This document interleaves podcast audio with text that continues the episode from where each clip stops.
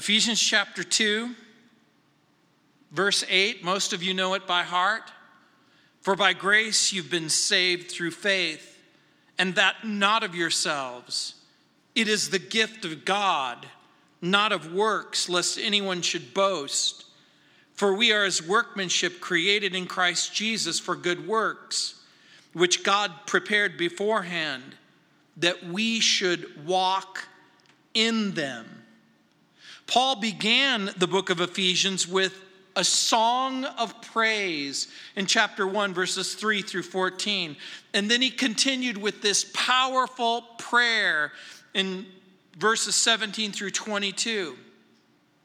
And then in, he launches into preaching the gospel in chapter 2. You'll remember that Paul began his sermon with this vivid description of the human condition in verses 1 through 3 that the sinner is dead in trespass and sin, we found ourselves deluded, disobedient, defiled, doomed. Paul then continues with a historical analysis of what God did in chapter 2, verses 4 through 6, an explanation of why God did it in chapter 7. We were rescued from death in verses 1 through 3, rescued by love in verses verse 4, rescued for life in verse 5, rescued for a reason in verses 6 and 7. And you'll remember the last time we were together, I said this seven verses is a singular sentence as Paul takes us from the pit all the way to the pinnacle. The reason you'll recall was so that God could display his grace and his mercy in the ages to come. We are like spiritual hikers, and we are going to come to this highest peak. Probably the three most important verses in all of the Bible. Genesis chapter 1, verse 1 In the beginning, God created the heavens and the earth. John 3:16 for God so loved the world that he gave his only begotten son that whoever believes in him wouldn't perish but have everlasting life. And this verse in, ver- in verses 1 through 7, we make our way to the top. We stand on the top of the mountain, and Paul declares, For by grace you've been saved through faith. He gives us permission to pause for just a moment. I don't know if you've ever hiked a great big mountain, but it takes a lot of time and effort. And once you get up there, you want to take in the view. In verse 8 and verse 9 and verse 10, Paul is going to invite you to look north and to look west and to look south and to look east so that you can see as far as you will allow the panorama to take you. Like a theological compass, we are going to make a complete turn. We see grace and faith the absence of any man made or human effort, but then we get this clear vision that we were made for Christ. Other rarefied pinnacles in the scripture tell us where we came from and where we're going. There's a reason why this passage might be one of the most quoted passages in all of the Bible. This single scripture proves false and untrue every man made religion, every works based system of righteousness, every worldview that entertains the notion that human beings can be saved apart from grace, apart from faith, apart from the gospel, apart from Christ. In a single sentence, Paul cuts down every religion that teaches a works based righteousness. That you can have a right relationship with God based on what you could possibly do. And since this single scripture proves false and untrue, every religion, every, fault, every philosophy that teaches humanity isn't really lost, that sin isn't really a problem, that you can merit or earn salvation that you're not really damned and you're not really doomed, and that you never ever have to ask the question, How can I be saved? Every man made cult whether Christian or non Christian, unite in a single chorus to deny this text. However, else you're saved, it can't be that you're saved by grace alone, through faith alone, and Christ alone. It can't be that simple. There has to be some sort of human effort involved. There's something in our broken and bent condition that wants to contribute to our salvation. And I believe this is why so many false religions and false philosophies and false cults grow and proliferate. So Paul says when we come to the top, for by grace you've been saved. Do you remember the first time anyone ever said to you, Hey, can I ask you a question? Are you saved? I remember when I got asked that question. I thought, What are you, nuts? What are you talking about? Saved from what? Prior to my conversion to Christ, I had no idea what Christians were talking about when they talked about being saved. Hey, are you saved? From what? Well, the right answer, of course, is from God's wrath and God's judgment. Saved from what? You mean my sin is a real problem and I might have to deal with that very real problem? Yes, there's a place called hell, and people are quite content to talk about spiritual matters. They'll talk about anything. They'll talk about the Broncos. They'll talk about anything other than this subject of eternal life and eternal punishment. Paul has already brought up the painful subject. Remember at the beginning of chapter 2 in verses 1 through 3 when he said, You he's made alive. You were dead in trespasses and sin.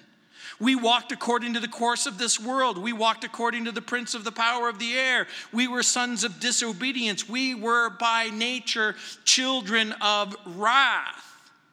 This is why Jesus began his ministry in Mark chapter 1, verse 15, when he said, The time is up, the time is fulfilled, the kingdom of God is at hand. Repent and believe the gospel. This is the opening sentence of our Savior. Jesus called on people to repent of their sin. One of the hardest things to admit is that I was once a part of Satan's great rebellion. So when a person came up to me and said, Are you saved? It never even once occurred to me to say, Yeah, I'm a part of Satan's rebellion in rebellion and disobedience, I'm walking away from anything and everything that smacks of Christians or Christianity. The Bible says that hell is a place prepared for Satan and his, and his angels. In a future time of judgment, Jesus condemns those who side with Satan and his rebellion. In Matthew 25 41, it says, Then he will also say to those on the left, Depart from me, you cursed, into everlasting fire, prepared for the devil and his angels. Most of what we know about hell comes from the lips of Jesus.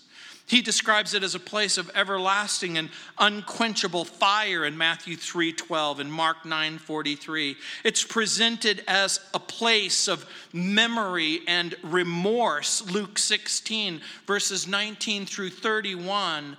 It's a place of thirst and misery and pain in Revelation chapter 14 verse 10. It's a place of anger and frustration and separation in Matthew 24 51 and Revelation chapter 2, verse 11.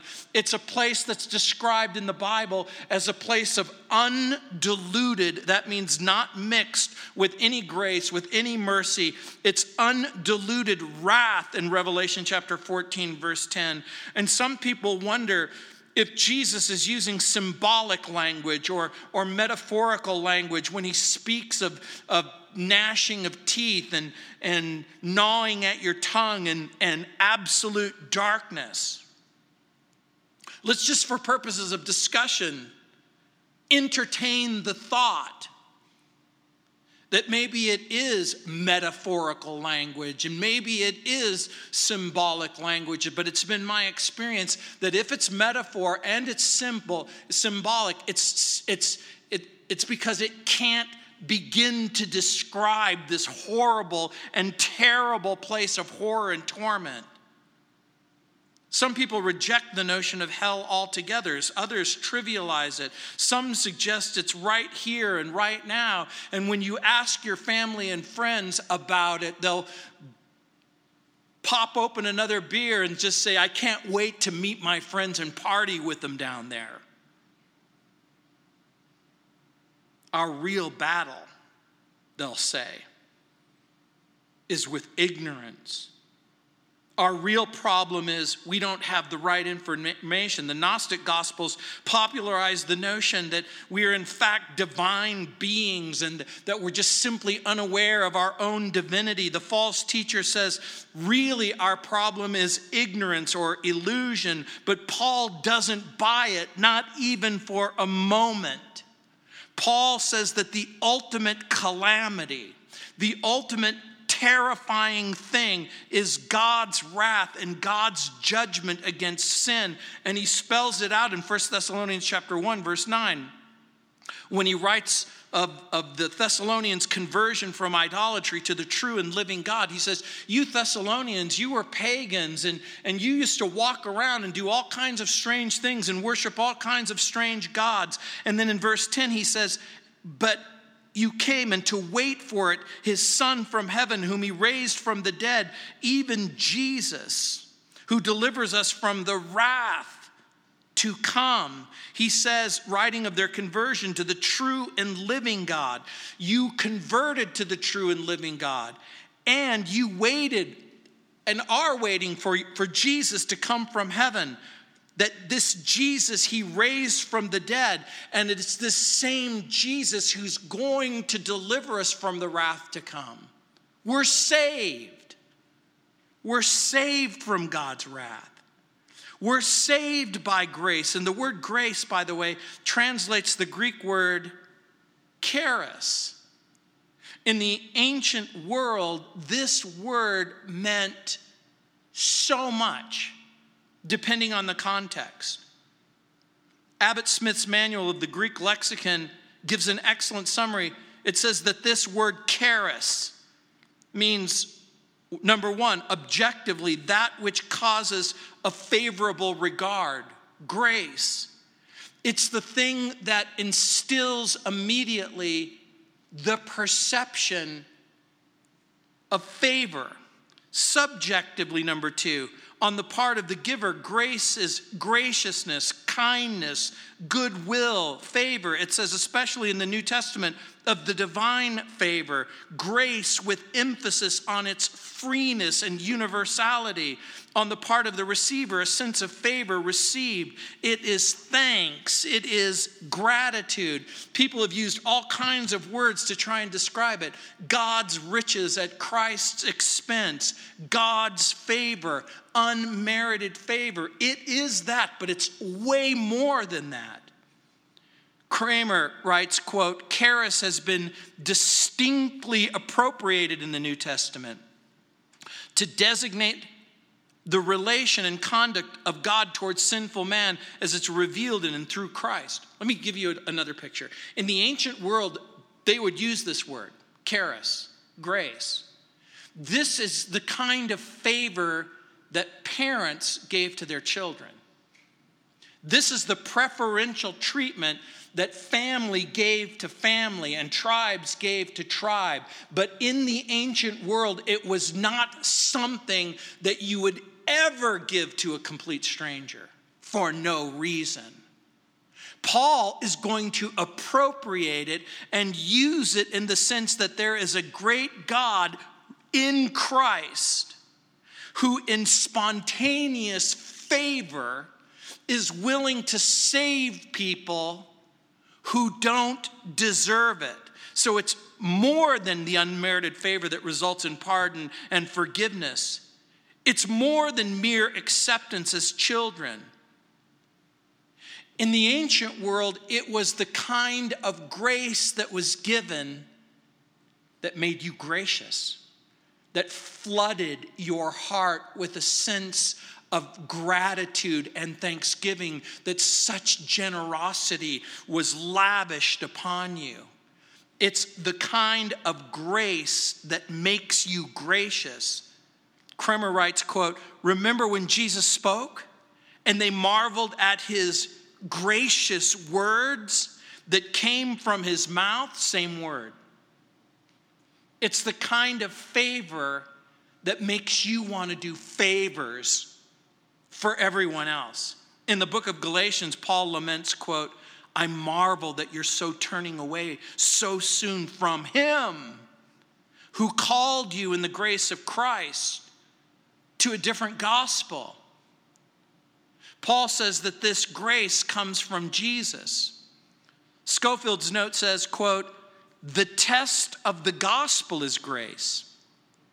If the message excludes grace or mingles law with grace as, it, as a means either of justification or sanctification, or denies the fact or the guilt of sin, which alone gives grace its occasion and opportunity, it's a different gospel and the preacher is under the curse of God, unquote.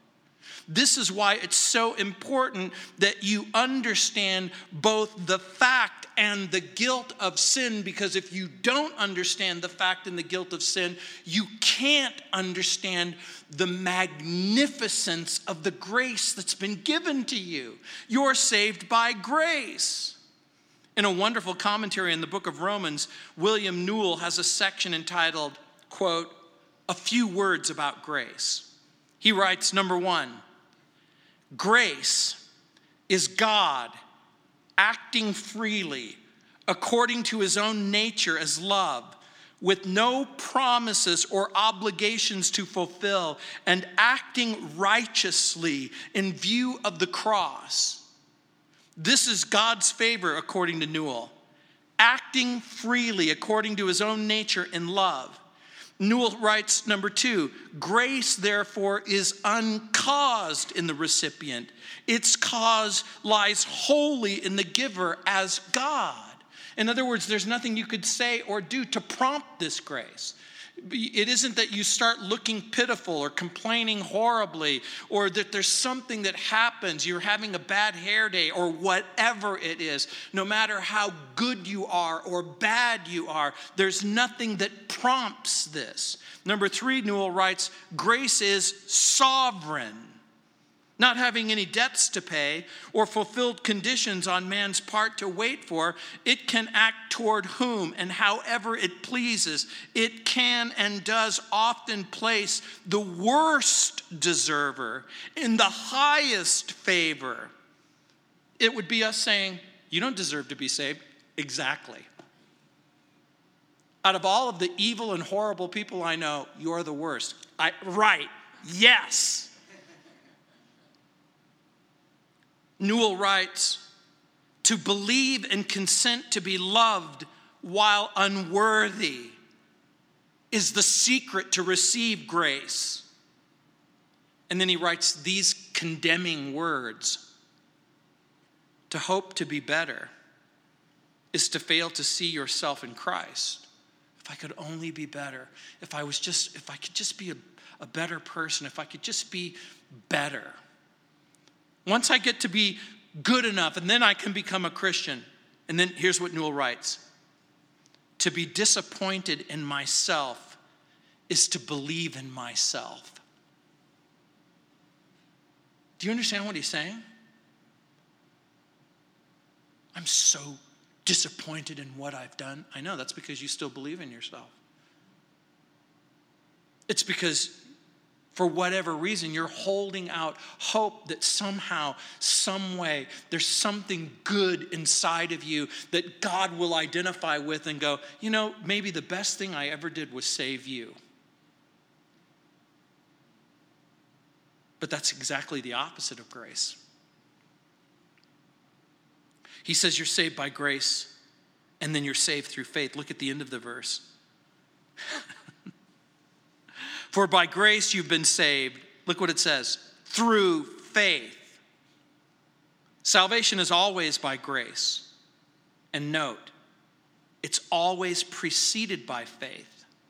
Paul writes in Romans chapter 5 verse 1, therefore being justified by faith, we have peace with God through our Lord Jesus Christ. Hebrews 11, 6. But without faith, it's impossible to please him. For he who comes to God must believe that he is, that he's a rewarder of those who diligently seek him. We use this word faith in a number of different ways. We, we will sometimes say, Hey, what faith are you? Thinking about Catholicism or Protestantism or agnosticism or some faith or no faith or any faith at all. But when the Bible is using the term here, faith, it's not talking about a religious preference. It isn't even about a religious identification. Here in the Bible, faith has at least two different elements it's the belief in what is true, and then it's the confidence to trust Jesus. The word is pistis. It means to trust in, to rely on, to cling to. It isn't just simply an intellectual assent, it's that which you offer and you place your full confidence in and your total trust. In the 1900s, there was a guy named Jean Francois Gravelet. He was better known as the amazing Blondin, and I've used this illustration in the past. He was known for his death defying high wire routines. He was traveling through Europe and America, and he would perform on a high wire that was 170 feet high. He once balanced a stove on this wire, and he fried an egg on the high wire. And so he would basically tell people that he would carry a man across a rope suspended on his back in Niagara Falls. And he would, he would, once he'd completed the demonstration, he would say to the crowd, Do you believe that I can do it? And they would scream, Yes, yes. And then he would point to a person and he would say, Will you let me carry you across the rope? And they would say, No. You laugh, you would say no too. I would. The rope could break. I know what would happen if I got on that guy's back. I would panic. It would be like a person drowning, and the guy would go, Please stop. Look, I can do this. You're going to kill us both. And I go, That's why I knew it was a bad idea to try it in the first place. But see, that's the difference. With Jesus, you don't have to worry. He leaves nothing to chance. It isn't like you trust Jesus and you go, okay, I'm going to trust Jesus. I just really hope that what the Bible says about him is true. But that's the confidence and the trust. It's the realization that you open up your Bible. It's that day. You remember that day. It's the day you, you thought to yourself, what if everything that the Bible says about Jesus is true? What if it's true that he loves me? What if it's true that he can save me? What if it's true that he came back to life? What if it's true that he can wash me and cleanse me? What if it's true that the promises that are made in the, in the, in the Bible are true and you trust him? And look what Paul writes, and that not of yourself. It is the gift of God. The contrast is stark. Not yourself. Paul will have nothing to do with the person who offers himself or herself in pledge as part of the terms of salvation. Paul says, no, it's the gift of God. What's he talking about? What is the gift of God here? Is the grace a gift? Is the faith a gift? Is the salvation a gift? He may mean all of those things. Grace is a gift, faith is a gift. But I think that he's talking about salvation and everything that entails. Each person, according to the Bible, is given a measure of faith in Romans chapter 12, verse 3. Since it's a gift, it has to be received, and it has to be received with gratitude. But people, people are reluctant to receive something so free, so willingly given, so available to everyone. They go, This can't possibly be true. But it is true. It is true. The contrast is stark. You can't save yourself. And then he says, saved not by works. Look what it says in, in verse 9 not of works, lest anyone should boast. Some have suggested, well, isn't belief a work? I mean, you said you have to believe the gospel, right? You have to believe that it's true. Isn't that a work? Paul begs to differ. In Romans chapter 4, verse 5, we read, But to him who does not work, but believes on him who justifies the ungodly, his faith is accounted for righteousness. Paul in Romans chapter 4 is contrasting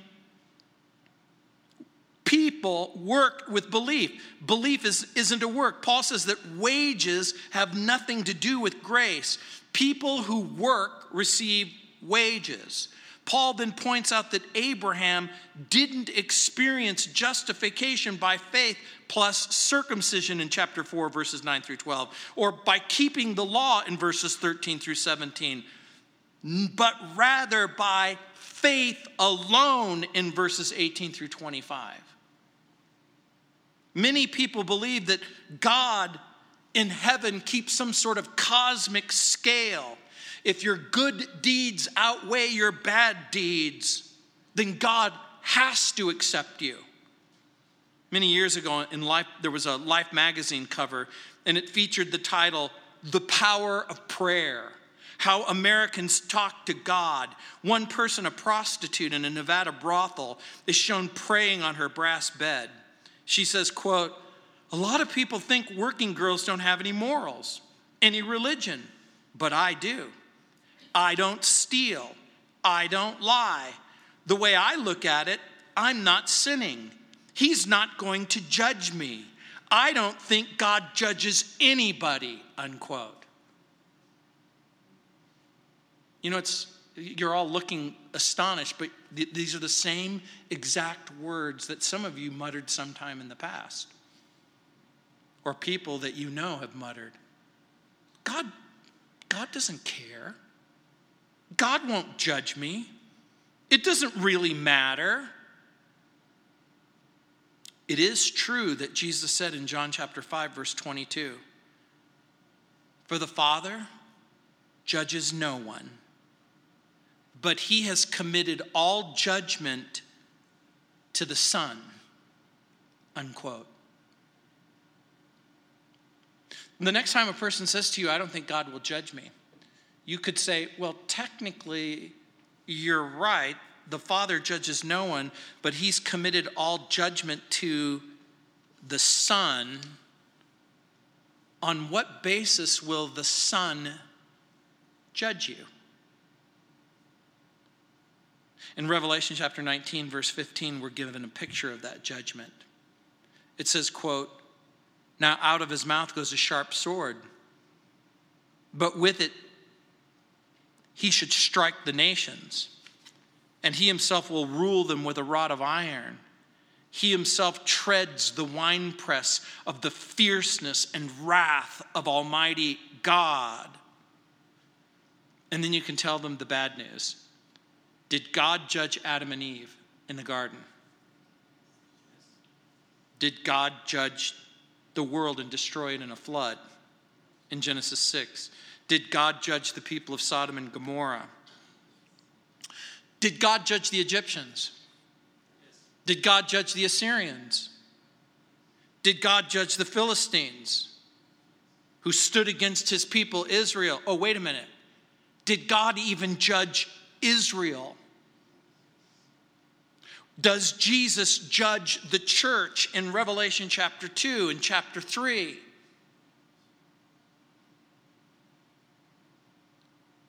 And so here's this God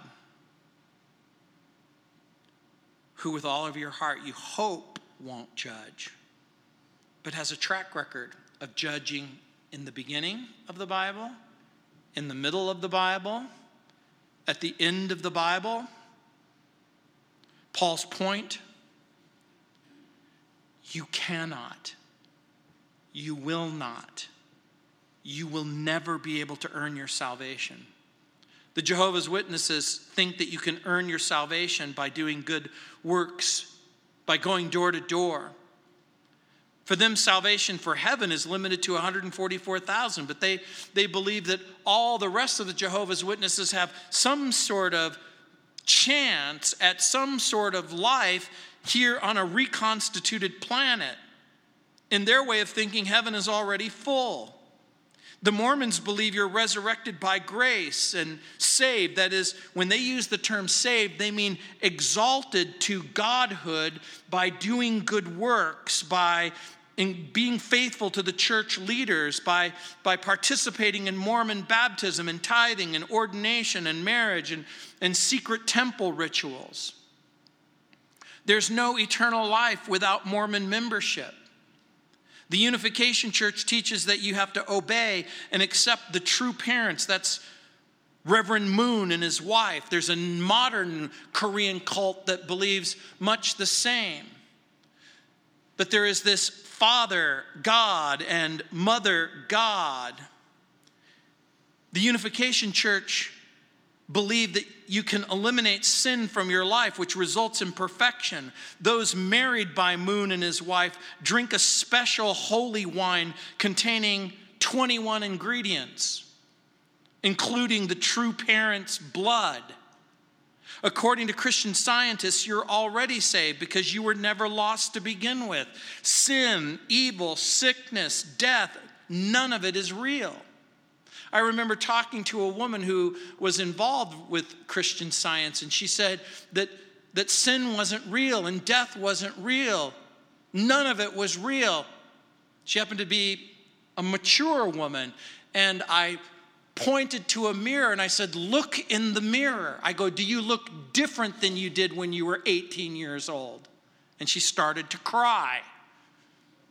You shouldn't, that's, I don't recommend it as a witnessing tool to make them cry. That's not effective. But when she looked into the mirror, all of reality seemed to argue against her position that this world really is real. In the Unity Church, you have to recognize that each person is as much a son of God as Jesus. There's no such thing as evil. There's no such thing as the devil. There's no sin. There's no poverty. There's no old age.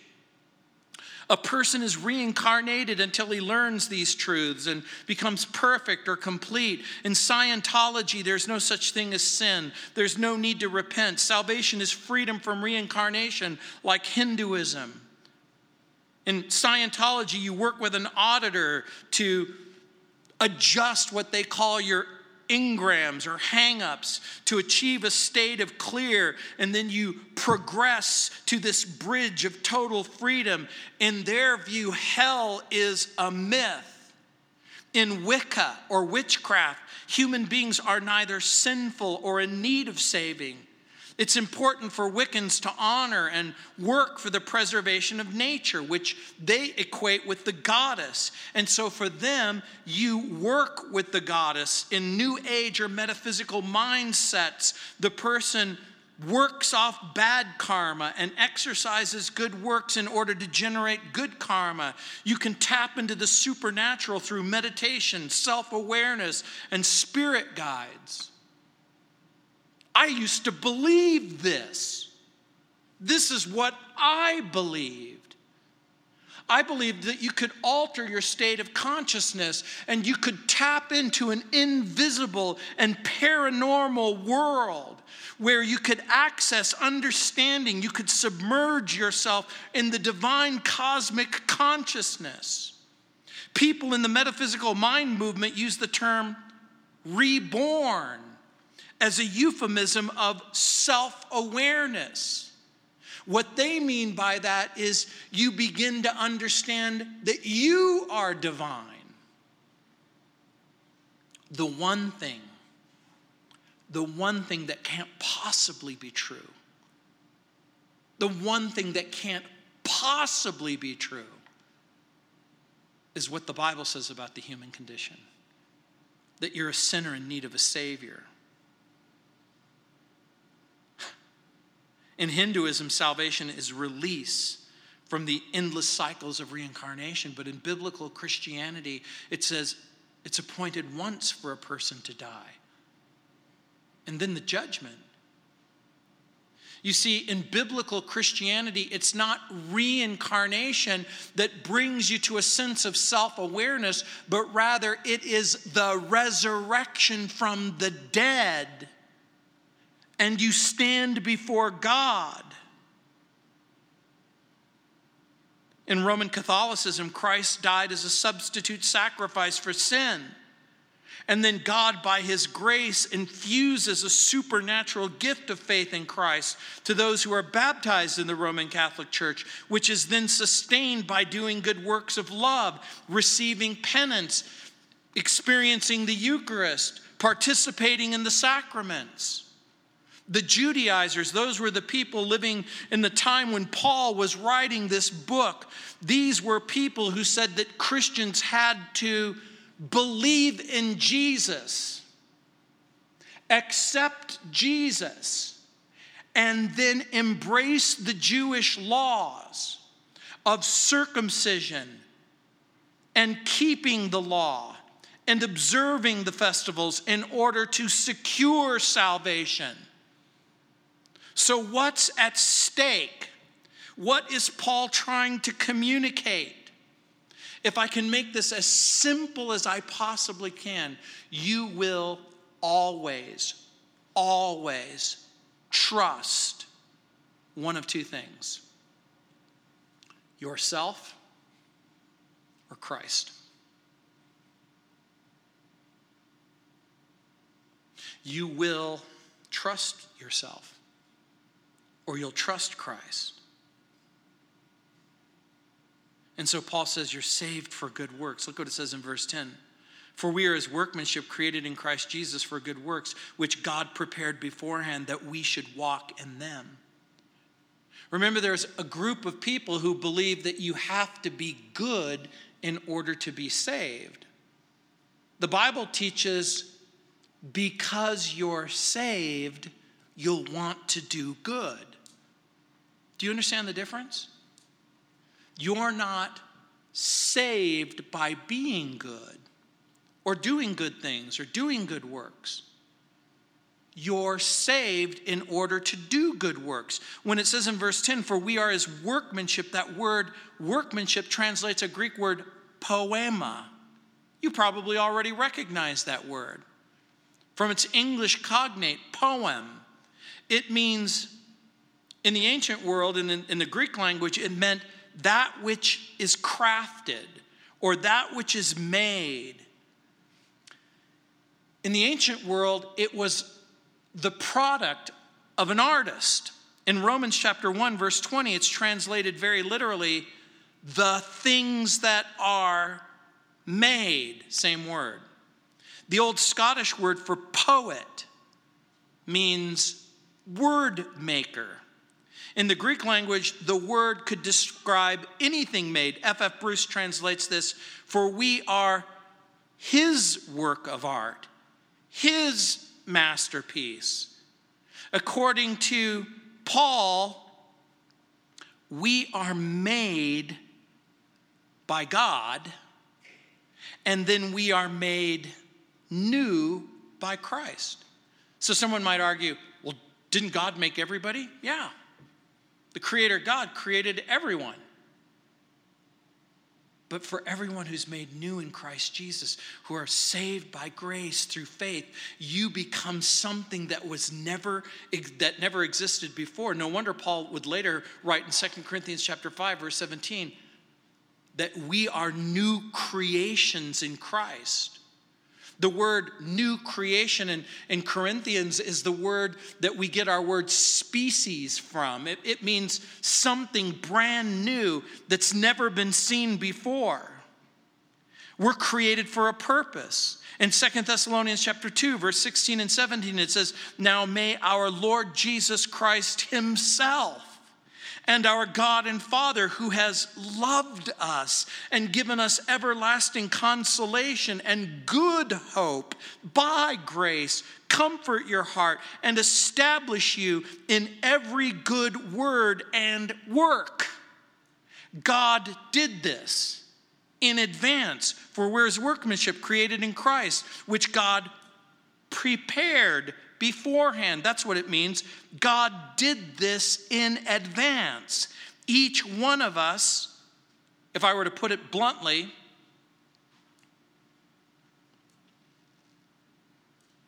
are eternally prepared. Let me put it differently. Each and every one of you have an eternally prepared job description. Each and every one of us has an eternally prepared job description, which includes our task, which includes our ability, which includes our pay, place of service. Let me put it in another way. We're not simply like paintings or statues we're more like a song that was meant to be sung, that was designed for action. In other words, you're not something or someone who is meant to be in a closet or sit on a shelf or be collected over time for, for the future. You were destined for action to do good things. Chuck Swindoll puts it this way in his book, Becoming a People of Grace. He writes, quote, from his sovereign seat, God foresaw us resting in his protection and boldly taking a stand against evil compassionately extending a hand to the needy, lovingly sharing the gospel every time he gives us a chance.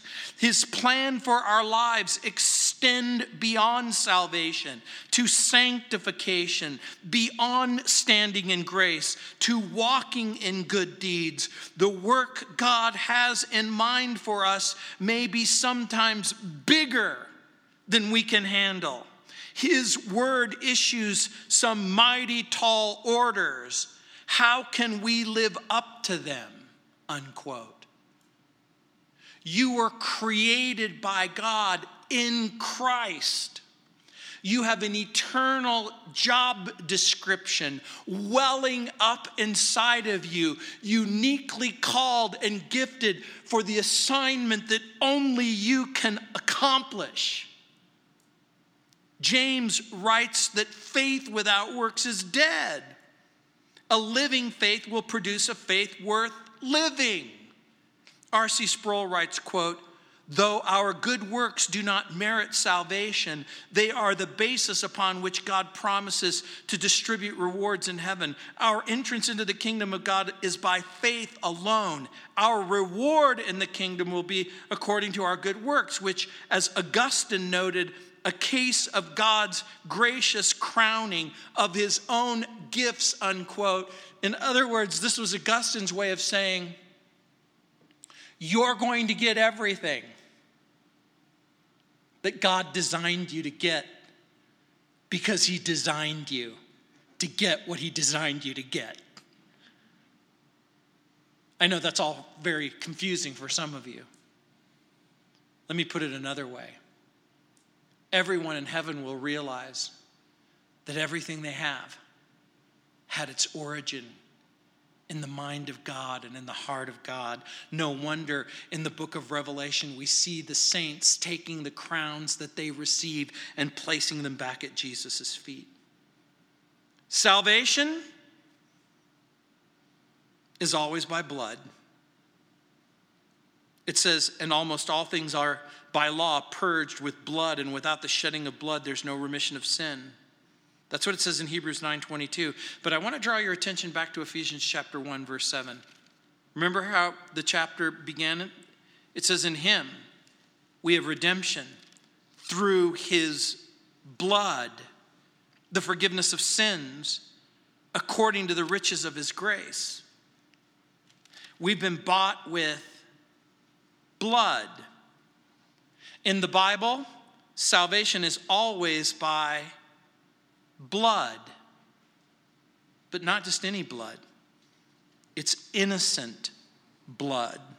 How much more, the Bible says, shall the blood of Christ, who through the eternal Spirit offered himself without spot to God, purge your conscience from dead works to serve the living God? It says in Hebrews chapter 9, verse 14. Was it possible that prior to you coming to Christ, you said something nice? You did something kind? You actually did something decent? But the Bible makes it abundantly clear that everything that you ever did, apart from Christ, not only has little value, it has no value. For this is my blood of the New Testament, which is shed for many for the remission of sin, it says in Matthew 26 28. Innocent blood, shed blood applied blood and from Jesus Christ, who is the faithful witness, it says in Revelation 1 5, the first begotten of the dead, the prince of the kings of the earth, unto him who loved us and washed us from our sin in his own blood. Salvation is always by blood. Salvation is always by a person. In Jonah chapter 2, verse 9, it says, But I will sacrifice to you with a voice of thanksgiving. I will pay what I have vowed. Salvation is of the Lord. In Acts 4:12, Paul says, Neither is there salvation any other, for there is no other name under heaven given among men whereby we must be saved. Actually, it's Peter. There is no other name under heaven given among men whereby we must be saved. 1 Thessalonians 5 9. For God hath not appointed us to wrath, but to obtain salvation by our Lord Jesus. Salvation is always by blood. Salvation is always by a person. Salvation is always, always, always by grace.